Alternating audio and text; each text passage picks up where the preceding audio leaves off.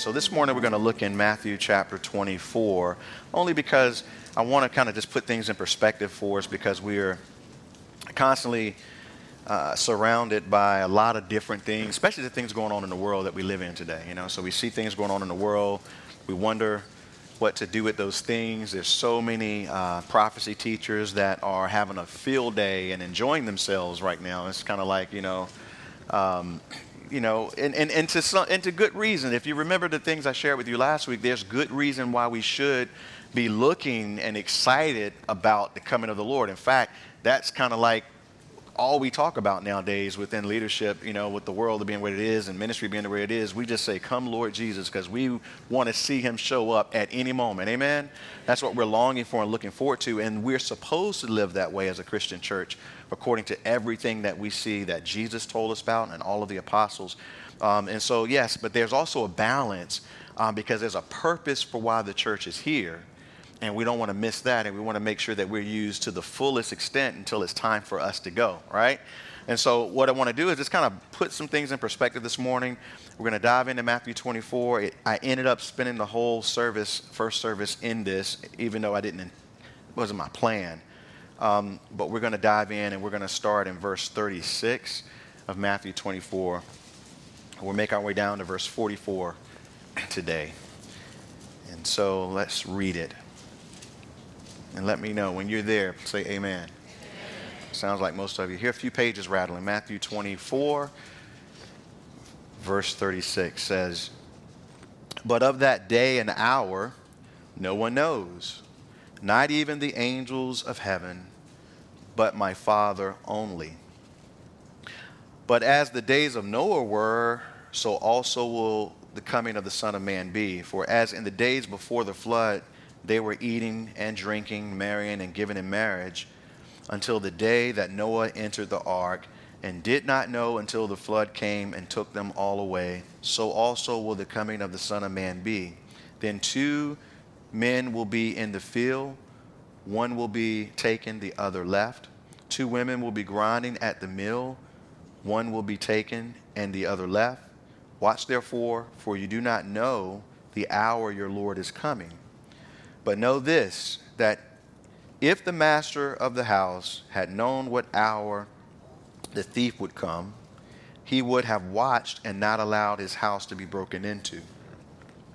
Therefore, you also be ready for the Son of Man come is coming at an hour you do not expect. So, Father, we do thank you this morning for your word, Lord God, for allowing us to gather this morning, for giving us strength in our bodies, uh, giving us air in our lungs, Lord God, for speaking to us by your Spirit, Lord. We yield to you now. We desire to hear what you would have to say, Lord God, that you, through your word, and through the leading of the Holy Spirit would speak to your believers, your body, Lord God, in such a way that it would that just kind of further direct us and, and uh, give us understanding of the times we live in, and even more importantly, of how we should live in those times, Lord God, as we wait for your coming. In Jesus' name we pray and say together, Amen, amen. All right. So, we dive in, let's work through it. Um, passage of scripture that you've probably all heard before, have all heard it read and taught. Maybe you've all read it or spent some time in it, and maybe a few of you haven't. Um, and so we'll go through it verse by verse, and then next week, prayerfully, we'll be back um, in the book of Proverbs. but with everything that's going on, everybody's excited. You know, they look at the world and they're looking at um, uh, what's happening within the news, which is dangerous within itself because the majority of the news that you're watching um, is news that's controlled and planned for you. Oh, man. I'll make it easy, yeah. Yeah, if you're watching CNN or Fox or NBC, ABC, MSNBC, uh, any other thing ending with C except for uh, except for maybe CBN, which is which Christian on. You're getting you're getting kind of planned out stuff that because um, all of those are owned by a group of elites within the world who control what goes out through it, and so um, and that's why it's all very similar, and you walk away from it not really settle on what's going on a lot of times, you know. But there's a lot of good Christian news out there that you could watch that gives a different perspective in a, in a lot of ways. Um, um, and then there's some other groups out there that are independent, like The Healed and uh, Epic News and whatnot as well. Um, and one of the best sources of information is actually being connected with missionary organizations that have people on the ground that's doing ministry who are reporting back as to what's going on. You find more out just looking at that a lot of times than a lot of these other things. But with all of that being said, and everybody wonders, is this the hour? Is this is this is, uh, everything that we read about in Ezekiel 38? And uh, I maybe touch on that as I go through this. Let me just dive into the word, and that'll help us out. So, verse 36. Notice it says, "But of that day and hour."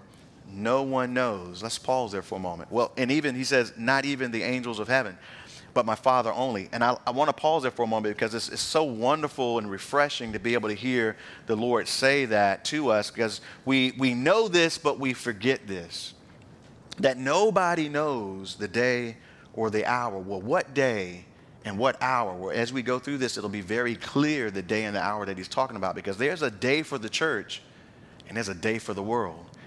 And he's speaking of the day for the church, and I'll explain as I go through. Nobody knows this day. There's an allusion in here also, as I've told you in the, taught you in the past, to the Jewish wedding feast tradition that they knew and understood. But there's a time coming in which the bridegroom is uh, given authorization, authority by his father to go and to pick up his bride and bring her to the father's house for the wedding. We all know that. I don't want to spend time there. But the, what Jesus is saying to us is that no one actually knows. And so it's amazing that with all of the news and even all of the prophecy talk, which is good, as th- this is a balanced teaching, because last week I told you while it's important for us to be excited about prophecy, remember the Bible says, do not, uh, uh, do not despise prophecies. Thank you but test all things, right? So it's good for us to be excited about prophecy because it's given to us. Man, a large portion of the Bible is prophecy. Jesus wants us to understand the times we live in. In fact, this chapter is all based contextually upon them asking Jesus some questions about comments he made about the destruction of the temple and his coming. And they said, Lord, what are the signs of your coming? And he sat down on the Mount of Olives and began to answer that question. Y'all know that, right? And even the apostles did this. When you think about 1 Corinthians and in 1st and 2nd Thessalonians, and these books were written in response to issues and questions within the church. So often that's being dealt with in that way. So it's healthy. We're supposed to be looking for the coming of the day of the Lord. But in balance, we have to understand also that no one knows the day or the hour, which means, everybody focus on, on me, that's not our business, which means that no matter what anybody says, they don't know the day and the hour, and in the day and the hour specifically that the Lord is coming, and even more specifically for the church. That's what we're going to see as we go through this. He says, Not even the angels know. Like the angels are going about their business, doing what they're called to do, what God has assigned them to do. And when this day comes, they're going to get the word that it's come. They're not going to know the day before. You catch that? So, not even the angels know but he says, but my Father only. It's within his desire, his timing, his plan. You know, this is the way it is, you know, because God is the only one that can look into society, listen, and know that the time has come where there's nothing left within that society to be redeemed in the current time and season. This is when the flood came back in Genesis. He could look into the world and see that there was no one else who was going to repent of their wickedness and turn to God. So therefore, he saved the only righteous that were there who were turning to him, which was Noah and his family, and he brought the flood upon the rest of the world. Y'all remember that, right? Well, likewise in Sodom and Gomorrah, when God came to the realization that there was no one else in Sodom that was going to turn from their wicked ways and come after him but Lot and, and, and really his two daughters who listened to him to go, his wife loving the world too much, so she turned back and was destroyed. So God knows when society has come to a place where he can't redeem anything else. And this is why the Bible teaches us about the fact that we're waiting for the fullness of the Gentiles to come in. There is a timing in which God has brought in the harvest that he can bring in this current age, utilizing his church which we'll see in a minute, because this is the, biggest reason why we're here to win souls. When we get back where we're supposed to be in Proverbs 11, we'll find out it says that, that uh, those who win souls are wise. That's in Proverbs 11. We'll get back there eventually. So nobody knows the day or the hour. The balance is we're supposed to be able to discern the times. So the, the urgent sense of urgency can kick in, but that's still urgency for what we're supposed to be focused on doing. So he says, Only my Father in heaven actually knows. And this is good because when anybody tells you that they know, you automatically know they're lying. That's how we knew back in uh, 2012 when the family radio guy was talking about Judgment Day that year. We knew he was off because he didn't understand the scripture. Okay, we know that to be the case. You know, there are things that we can know as a Christian church. You know, you know how you can know when a false Messiah is a false Messiah? If you were here Wednesday, you know the answer. The way you can know a false Messiah is a false Messiah is because he claims to be Messiah. And according to Scripture, Jesus says, if you hear that I'm over there, or, or anybody says, you know, you don't even worry about going over there because they're lying. We talked about that on Wednesday. Um, so we understand that. So, but here's what Jesus does Jesus is going to give us a little bit more of an indication of what things will be like. He says, we're looking at verse 37 with me. But as the days of Noah were, so also will the coming of the Son of Man be. Now, I need you to understand something because we're going through this verse by verse, understanding the context. We're going to get a clear picture of what Jesus just meant when he said that. There's some actually really good prophecy teachers that I know and I enjoy listening to because it's, it's entertaining and I, I, I, love that subject. I love to study that part of Scripture because we should, we should be. But there are a lot of them that will take verse 37 and they will spend a lot of time trying to, trying to search after some things that might be going on in the last days and they focus on one aspect of it and miss the point of what Jesus is actually trying to give to the church here. In other words, there are those that say, see, just like it was in the days of Noah, we should be looking out for those same things. And they begin to talk about the demonic activity, the sexual immorality, and the wickedness that was going on in the days of Noah. And of course, there was a lot of it, wasn't it?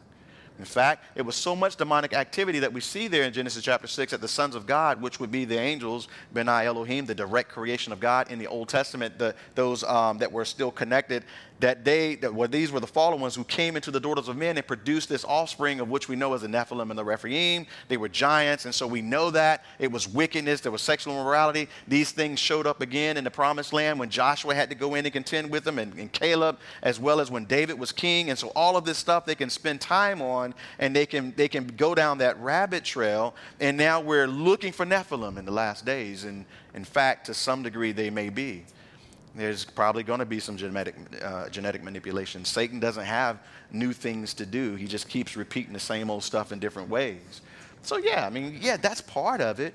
But the reality is that as you look at this in context, that's not what Jesus really wants us to walk away from out of verse 37 for the most part. What Jesus wants us to understand is there is something that will be taking place in the last days that will help us understand what's going on here.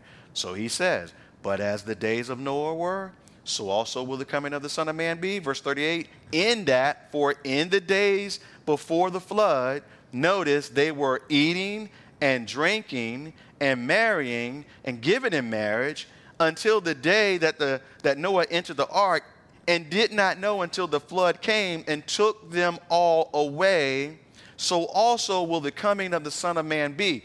Now, this is beautiful because now we can begin to understand what Jesus is talking about. He says, right before the flood came, even though Noah had been preaching for 120 years that destruction was coming upon the wicked, and even though Noah had built this amazing object of an ark that was sitting there in his front yard or backyard or down the, down the path, wherever it was, this huge thing was sitting there and they could see it. Even though all of that was going on, they mocked the, this, this event he was talking about and continued to live life as though nothing was coming.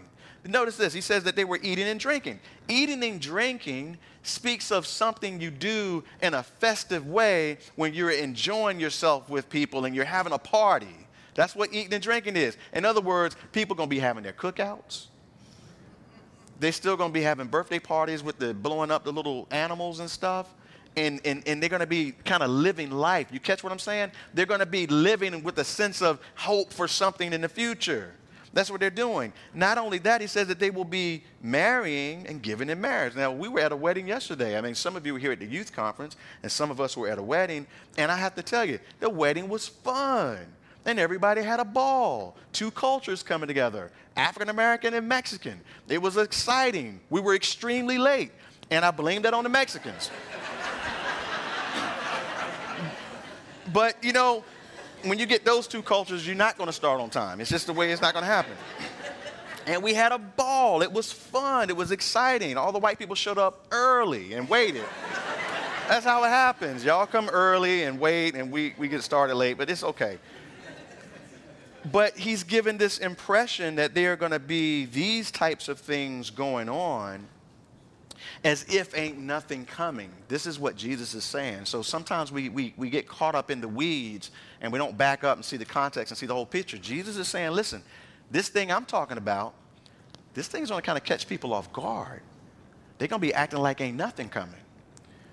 But what he just did, and I want to help you if you are not clear on what, what the implication here is. What Jesus just did for us is help us understand the exact timing that he's speaking of. He's not talking about his second coming to earth. He's talking about his coming for the church. And how do I know? Well, here's how I know. On the day that Jesus rides in on his white horse, ladies and gentlemen, no one will be having a party and there will be nobody getting married. Well, how can you say that, Pastor Kevin? Well, because Jesus gives us just build up to that day, which is a seven year process of which we know as the tribulation, the great tribulation, okay? And what is described there is that Jesus initiates the great tribulation by beginning to open the seals that he has. He has now everything has been given to him, all authority. He owns the earth. He's now going to prepare to reign, starting with his judgment. And as he opens the seal, what he unleashes on the earth will create an environment that's anything but normal. In fact, when he begins to open these seals, that we begin to see famine and war and more pestilences, that's plagues. So there'll be more pandemics and more famines and more war going on and all kinds of stuff taking place. And the economy gets wrecked at that time because it will take a whole day's wage to be able to make a sandwich, you know, and, and everything will be jacked up. And then the earth will begin to quake like you've never seen as this as literally the earth is like knocked off its axis and it's, it's going crazy. They said there will be an earthquake like the world has never seen before and so it won't be a normal earthquake. See normal earthquakes when the plates begin to shift and regionally you feel it for a certain distance from the, the epicenter of the earthquake. Y'all know what I'm talking about, right? I don't need to stand here and try to act like I'm some geological scientist. You know what I'm talking about, okay? Because I'm not. Here's what I know I know the Bible. So without knowing the, the geological terms for it, Revelation 6 tells me that when that quake happens, that the islands will be removed. We talked about this a little bit on Wednesday night. And the mountains will be removed. So this won't be a regional earthquake all the plates are going to shift. Around the globe at the same time, islands are going to be leveled, excuse me, mountains are going to be leveled, and islands are going to disappear. And then stuff will be falling out of the sky from heaven that's going to be bringing destruction. And then people are going to dig holes to hide from the wrath of God. And that's what happens before the bad stuff comes. Then the bad stuff takes place. Then you got stuff coming out of heaven that's destroying the water, um, that's, that's causing fire. Air quality is gone. The sun's no longer shining full, at its full strength. The moon is starting to look weird. Then the bottomless pits opened up and stuff comes out of that, tormenting people, and, and, and is demonic, and, and demons are released from the bottomless pit that have been chained up all this time, and people are being constantly tormented. And then we still aren't, aren't even halfway through the thing yet. In fact, we know, as we remember when we went through the book of Revelations, that we did the math often. And I was pointing out that by the time we got to chapter 10, that half the population of the globe died in the first part of the tribulation. So we're, at, we're over 7 billion people now. So by then, we may be over 10 billion people, if you can imagine that, upon the, upon the planet. Let's say 1 billion of the 10 billion estimating just for the sake of math get raptured possibly. You know, we, we, we assume that's going to be a smaller group because narrow is the path that leads to salvation, but broad is the path that leads to destruction, and many go that way. Few go into the narrow one, okay? So that's just a biblical truth. So let's say a billion get raptured and 9 billion left. That's 4.5 billion that will lose their life in the first part of the tribulation. And I'm not even counting the people who are being beheaded because they come to salvation through all of that and they lose their life for their faith in Christ because they refuse to take the mark of the beast. I haven't even really tried to estimate that number. This is how devastating the tribulation is going to be. Y'all understand what I'm saying? So that by the time we get to the end of the tribulation, when Jesus cracks the sky on his white horse, that the, the earth will be dark. You won't even have, be able to have a party if you tried. The earth will be dark, and the only thing they'll see is Jesus. In fact, the tribulation is going to be so bad that if you back up to verse 22 of this same chapter, Jesus says, And unless those days were shortened, no flesh would be saved, but for the elect's sake, those days will be shortened. The elect, by the way, has nothing to do with the Christians who are being saved during that period of time. Because there's no protection for you if you get saved in the tribulation. You're most likely going to die. No, that elect is for the remnant of Israel that gets to flee from the persecution of the Antichrist into the wilderness for three and a half years. That's, that's what's left there. You follow me? So, in other words, the tribulation is going to be so bad and so dark that nobody will be eating and drinking, marrying, and giving in marriage. Does that make sense? So, then Jesus is not talking about right before he comes to the earth, then. All the Old Testament prophets, and the New Testament, the apostles and John have told us what that time is going to look like. Old Testament prophet says the day of the Lord is, is a, a, day of gloominess and terrible, and it's a terrible day. It's dread, it's destruction upon destruction. In other words, they're talking about God's wrath coming to the world. So then, brothers and sisters, Jesus is giving us an indication of something else. Jesus is saying that before he comes, I believe and the next few verses are going to paint that picture for his bride, for us, the church, that people will be, to some degree, living as normal. And just like in verse 39 says, and they did not know till the flood came and took them all away, so also will the coming of the Son of Man be. In other words, Jesus is saying that his coming is going to catch the world off guard when he comes for his church the mockers are going to be, everybody's going to be shocked when that event takes place. Now, I want you to see how he describes it and stay with me. Verse 40. Well, then two men will be in the field, one will be taken, and the other left. Two women will be grinding in the mill, one will be taken, and the other left. Watch therefore, for you do not know the hour your Lord is coming. So Jesus paints this picture. He says, Listen, two people will be going about their daily routine, whatever that is. And at that moment, one would be taken, he's given an illustration here so we can understand it, and one would be left. That's what he's saying. In other words, you imagine your work scene tomorrow. Everybody, for a moment, imagine your job, wherever you go, whatever you do uh, during the week, and imagine what happens there, okay? And, and look, for, for the people who are working from home or the stay at home moms, this gets very intense now because you, you want to make sure that everybody with you goes in the direction they're supposed to go, right? So imagine you're seeing tomorrow and this event taking place, and all of a sudden, a few just disappear. This is the impression he's given here. Now, bear with me for a moment. Because one of the things that has rocked the Christian church for the last several hundred years is bad theology that originated out of times where the church was in certain situations. Like, for instance, back when, when Rome was ruling still and, and the Catholic Church was coming in, the state church, if you will, um, at that point, it was very bad to talk against Rome. So you don't want to talk about this Jesus coming back, the King of Kings and the Lord of Lords, and taking over and destroying the world's government, right? Because that could get your head taken off because, you know, you don't want to speak against Rome back then. So we came up that, that, that some, some bad views begin to creep into the church. Amillennialism comes kind of out of that, that, you know, they begin to view the time they were living in was the kingdom time already. I don't know if you know this. There are people in the, in the world today who believe that we're already living in the kingdom. Well, this is a pretty messed up kingdom. I don't know if I want to be a part of this kingdom, if this is the kingdom. Well, you know, anyway. No, And then during the years where there was no Israel, no nation of Israel, and people are looking at scripture that pertain to Israel prospering in the last days and anything that had to do with Israel, y'all focus on me because you'll miss something.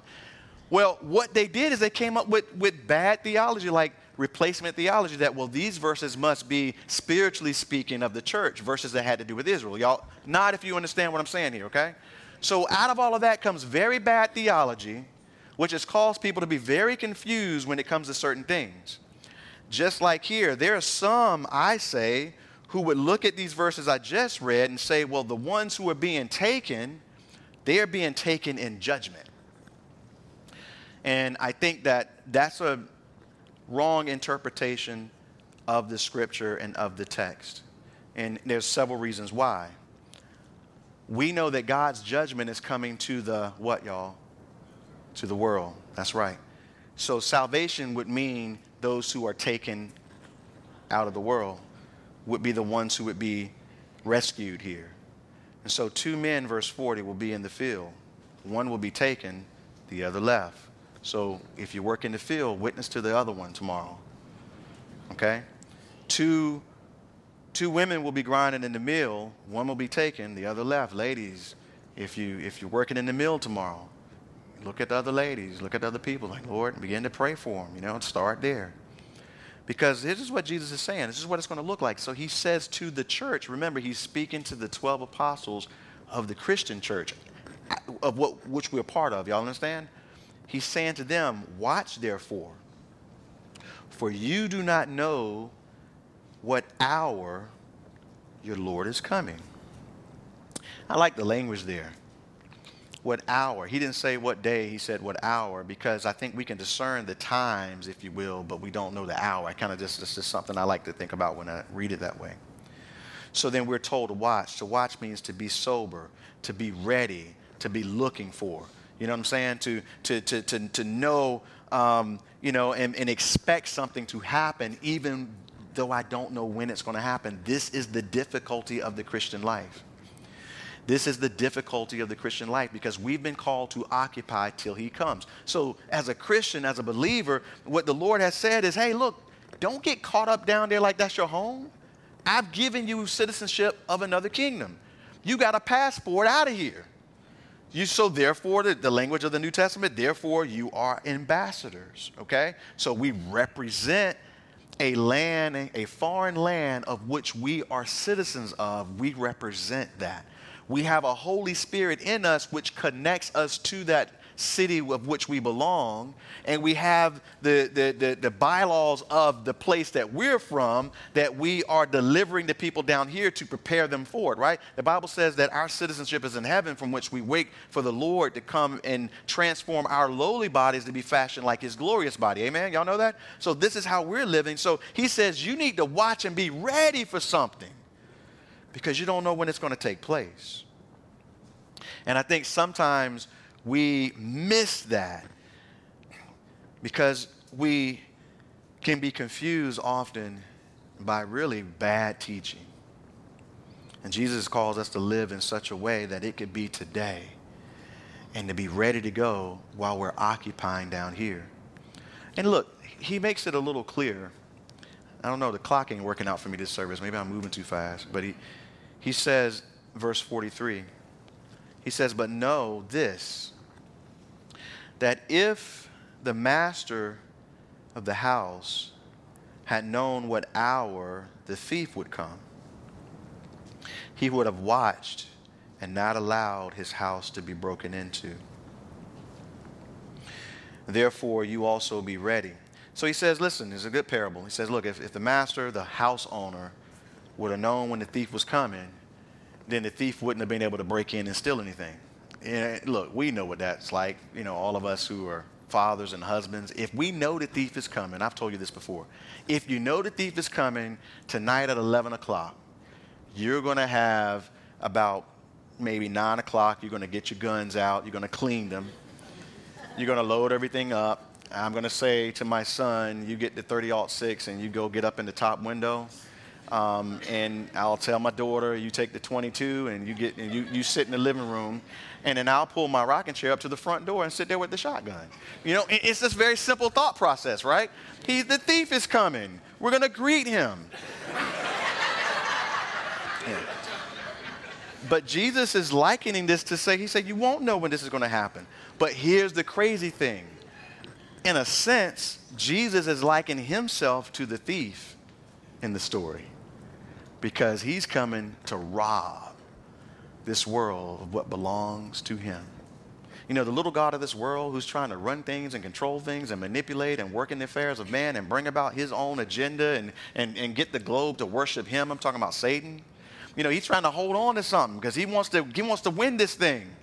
Jesus is going to show up in a moment and snatch out what belongs to him and it's going to be a magnificent scene. You see, when you begin to think about this thing, two in the in the in the mill grinding, and one taking one left, two in the field, one taking and one left. We can't even imagine what this thing is going to be like because those who are taken, listen, the only party is those who are taken will meet the Lord in the air because he's not coming to the earth then. And this is what he's talking about. This is going to be the most grand gathering that God has ever designed where we will meet the Lord in the air and it will be amazing. The Bible tells us that the Lord himself will descend from heaven with the shout, with the voice of the archangel and the trump of God. And he will, he, the, the verses before that says that he will bring the souls of those who sleep in Jesus with him. So those who have already passed on and are with the Lord will be coming with him, their souls. And then it says the dead in Christ will rise first, which means that their, their bodies will be literally snatched out of the grave and those souls will be reunited with their bodies, that's resurrection. Then Paul, in another place, describes what happens to those who get caught up, who are alive. He says that flesh and blood cannot enter the kingdom of heaven. So he says, I'll show you a mystery. Behold, we shall not all sleep, but we must all be changed. So he's saying, not all Christians will die, but all Christians must be changed. You catch that language? So those who have already dead, they'll be, they'll be changed, resurrected first. Those who are alive will be changed on the way up. That's what he says in a moment and a twinkling of the eye. And so everybody will be resurrected and then meet the Lord in the air. And see, here's the thing that I think we often forget about Jesus. When I read through the scriptures and I read of the Lord Jesus, I see a very joyous, joyous Jesus who really enjoys hanging out with his disciples. You know, I think about the difficulty of fellowship as a pastor it's difficult because you want to talk to everybody, you want to greet everybody, you want to say hello to everybody, and there's so much going on. And you know, some got questions, some got comments, some need this, some need that, and you know, some you just you know, and but but with Jesus, I, he knew how to magnify every moment, and every time he looked in his disciples' eyes, it was meaningful. Every time he sat with them, it was meaningful. And Jesus loved to eat. Y'all know this about him, right? He loved to eat. He had fun. You think that gathering in the air is going to be boring? Oh my Lord, it's going to be something grand when we get up there. I think everybody will be able to get a hug from Jesus and a moment with him. And because it's supernatural, because we're resurrected, by the way, it's grand because there's, no limitations anymore. You know, think about this. John said this He says, We don't know what we're going to be, but we know that when we see him, we'll see him as he is because we'll, we'll be like him. And anybody that has this hope in himself purifies himself. So he says that, look, we should have the hope of seeing the Lord face to face any day. That'll purify, that'll help us live righteously. But he's describing a moment where we'll be like Jesus in the resurrection. Remember the resurrection, the resurrected Jesus. He entered into rooms without opening doors. Y'all remember that? He could do what he wanted. He could, he could be with the, the guys on the road to Emmaus. He can break the bread and disappear and then be back in Jerusalem and then just show up in the room there and scare the disciples. And I think he was having fun because he knew he could keep them from having a heart attack, so he could do that. Jesus was amazing. He is amazing. And when we look at those scenes, when I read the scripture, it's like by the time I see him, I think I already know him and I'm going to get to experience him to a greater degree. I think when we gather in the air, y'all, it's going to be the most fulfilling, the most exciting experience we could ever have. And we could only do it in our resurrected bodies because to get up there outside of this body, we would just explode. It'd be too much. So he'll gather us in the air and then we'll go off into heaven with him. I, I think that in some ways, you know, as I pray and ask the Lord about the theme music coming back, now I'm asking them, there should be appropriate music as we gather and go up, you know? And I, am sure he'll have some, some very, very exciting things taking place. Um, this is going to be such an amazing moment. But by the way, these verses actually prove the, the pre tribulation rapture because this can't take place at the end of the tribulation. Sorry if you are not a pre tribber. Um, there's only one spirit that wrote the scriptures, so we having all these crazy views means somebody's wrong. Yeah, all right. So he says, Watch therefore, for you do not know the day or the hour your Lord is coming. Now, verse 44, where we were kind of coming to a close, and I guess I went through this too fast, so maybe I'll go to some other verses and use up all my time. But verse 44 says, Therefore, you also be ready, church, for the Son of Man is coming at an hour you do not expect. Now, you got to pause for a moment. Man, is this it? I mean, because what Russia is doing looks very much like Gog, and could very well be, of course. Um, things are happening, you know, and things are coming together. And if they are able to subdue Ukraine under their uh, under the Russian flag, and then now Turkey and Russia are having some conflict within themselves over things, um, and then Iran and Russia are buddy buddy, and China and Russia are buddy buddy, and you know, Israel's nervous, you know, and all of that kind of stuff. It gets very interesting.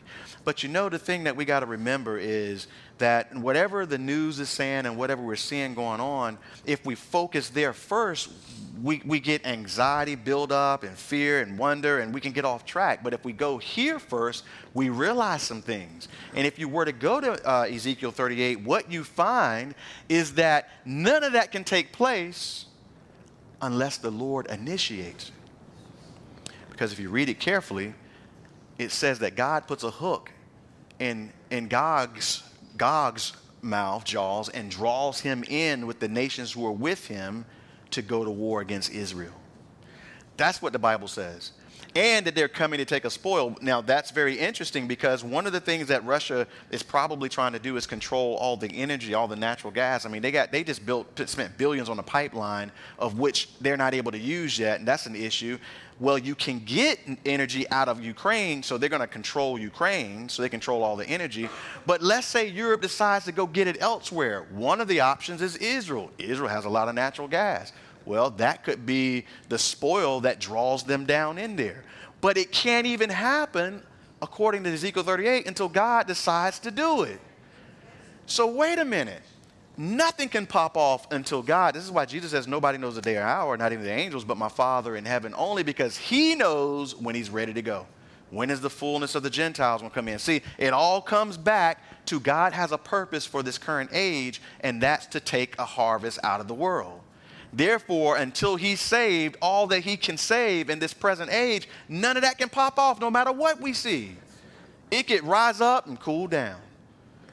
Because God's the one that's going to initiate it, he has the final say. And verse 44 is interesting because it speaks of the fact that we are going to be caught completely off guard ourselves. Because he says at the end of it, he says, he says, He is coming at an hour. The Son of Man is coming at an hour you, church, do not expect. What? We won't even expect it.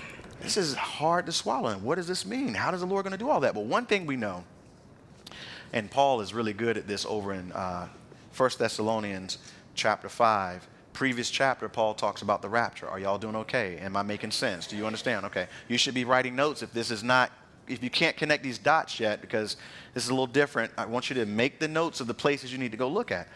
But he says, after he taught, teaches about, on the rapture in chapter 4, in chapter 5, oh, and by the way, he says, comfort yourselves with these things, because you can only comfort yourself with that which is good, and tribulation ain't good. But rapture before the tribulation is very good. Amen? So he says, comfort yourself with these things. And then as we go into chapter 5, he begins to remind the church that there is a thing that's going to happen where the day of the Lord comes as a thief in the night for those who are in wickedness and, and it's going to catch them off guard. But he reminds us that we should be ready. And one of the things he says there is that when they say peace and safety, then certain destruction comes upon them. Okay, he's given the impression that there's going to be a cool down period that kind of looks peaceful in the world. There's going to be some things that they see, but then there's going to be some perceived peace. Maybe Ezekiel 38 happens first, and then afterwards, we know the Bible says that they're going to be um, burning the, the weapons and burying the bodies, and this goes on. One, one, is, one of them happens for seven years, the other one for seven months, this is going to be going on for a while. It could be a cool down period that looks very peaceful. Um, there's a whole lot I could say there. Um, and so everybody look, it seems as though things have calmed down and we can get this thing going again. And then that's when it's going to happen, when nobody, nobody's expecting anything. When nobody's even, even the church is going to be serving the Lord, and then all of a sudden, bam, it's going to be a beautiful thing. See, it's one of the things that the Lord wants us to understand. He wants us to be so busy serving Him that we got one side of our heart is desiring to see Him today, and we're longing for that, which is why we love prophecy. But we're so focused on serving Him and winning souls that it catches us off guard. That's what guard. That's what He would like to have us doing. It's kind of like those of you who shoot guns, because everybody in this church shoot guns. So that's an analogy that actually works. When you're shooting a gun, you're taught not to squeeze the trigger because you're a jerk and your, your aim will be off. You're taught to squeeze it, breathing calmly, and then this shot catches you off guard, right? That's a better shot. What's what Jesus is saying? You be so busy focusing that when the trumpet blasts, you're like, whoa, it happened. We're out of here. Not sitting around waiting for it. Because when you're sitting around waiting, you ain't doing nothing. And this is why the Lord ain't giving us an exact clarity as to the timing, because we would be lazy. The reality is, we wouldn't do the things that we're called to do because we'll be packing up, ready to go. And there's nothing to pack because we ain't taking nothing. so the Lord is like, no, here's what Jesus is saying let your intensity get stronger as you see the day approaching let your intensity, let the, the urgency for the gospel message get stronger as you see the day approaching. Now, here's what you can't find on all the fake news that you see on the internet now, because most of us get it via internet. They're focusing you on what's happening on the ground in Ukraine and what's happening within NATO, what's happening within the UN, um, what's happening within Congress, all that stuff. They got you, you know, watch that, watch that. But here's the crazy thing if you were able to actually have some really good, strong Christian news that was able to get, keep you up to date, because like CBN is usually delayed when I watch them, you would find that while everybody, while a million people just fled Ukraine, you got crazy Christians going against the grain like salmon swimming upstream, going in to get more out, going in to take supplies you know, ministering to churches all over Europe, absorbing people as they flee, ministering to them, loving on them. You know, people are being blessed. People, hey, here's the thing, because what we should be concerned about is what's happening with the souls of people and are they being ministered to? Check this out. How many Ukrainians do you think will get saved because they became refugees? Probably. I guarantee you, when you arrive in heaven, you'll meet a bunch of Ukrainians that got saved only because of the war and some church uh, ministered to them in the process of all of this stuff happening. And so we got to keep our focus on what's our role in the world. See, we're salt and light. Salt often acts as a anti, anti blah, blah, blah, what somebody said antiseptic, thank you. And which basically is healing wounds, right? The other side of it is preserving things that would ordinarily be decaying. Okay, I grew up with a smokehouse. You would salt the ham and hang it up and smoke it, and then it could just sit there year round and go get what you want when you want it. You know, and I would often get sent out there to get something. Anyway, so basically, the church is that which heals and brings life into situations which would other, otherwise be dead or decaying. This is why the Lord has left us here upon this earth. And so we got to focus on that business until he shows up. Amen. The prophecy, a large part of the Bible is prophecy. And prophecy we need to pay attention to and we need to be excited about it. So I hope if you put last week and this week's together, you can find balance. Because I'm not saying, oh, ignore everything. No, no, no, no. Pay attention. Pray more. Get excited, but just stay focused on the call of the church. And so we're out of time. Let's pray. Father, we do thank you today, Lord God, for giving us opportunity to, to look to your word for hope, for answers, Lord God, for direction. I pray that you would continue to speak to us, Lord, throughout this week. Be with every person I ask, every person in this room, every person watching online um, Lord God, that you would speak to our hearts as we spend time with you daily, that you would give us wisdom and direction in the times that we need to live in, Lord God, that you would remind us that we are here to be your hands and feet and show us the ways and opportunities in which to carry that out, Lord God. We pray and we ask. And now, if any of you in this room have not come to know Christ with every head bowed and every eye closed, and today you have a desire to know him, then the Bible says if you repent of your sin, if you, if you confess your sin to him, he is faithful and just to forgive you of your sin and to cleanse you from all unrighteousness. The Bible says that we must be born again to enter and even to perceive the kingdom of heaven. And that, that Jesus came to seek and save that which is lost. He loves you and he wants to redeem you today. And if that's you, with every head bowed, every eye closed, if you would just wave at me, those of you who are receiving the Lord, that I would pray for you today. If there's anyone receiving the Lord, I see a couple of hands in here. Awesome. All right, wonderful. So, Father, we thank you for those who have raised their hands, whatever you're doing in their souls and their spirit. We thank you for it, Lord God. I pray that we would have opportunity to minister further to them. But, Lord, I pray that you would, by your Spirit, reassure them of their salvation and that you would uh, expose the lies of the enemy for what it is who would come along and say that nothing has happened and nothing has changed. Uh, Lord, today they are yours. We thank you for it in Jesus' name. Amen. Let's stand and sing.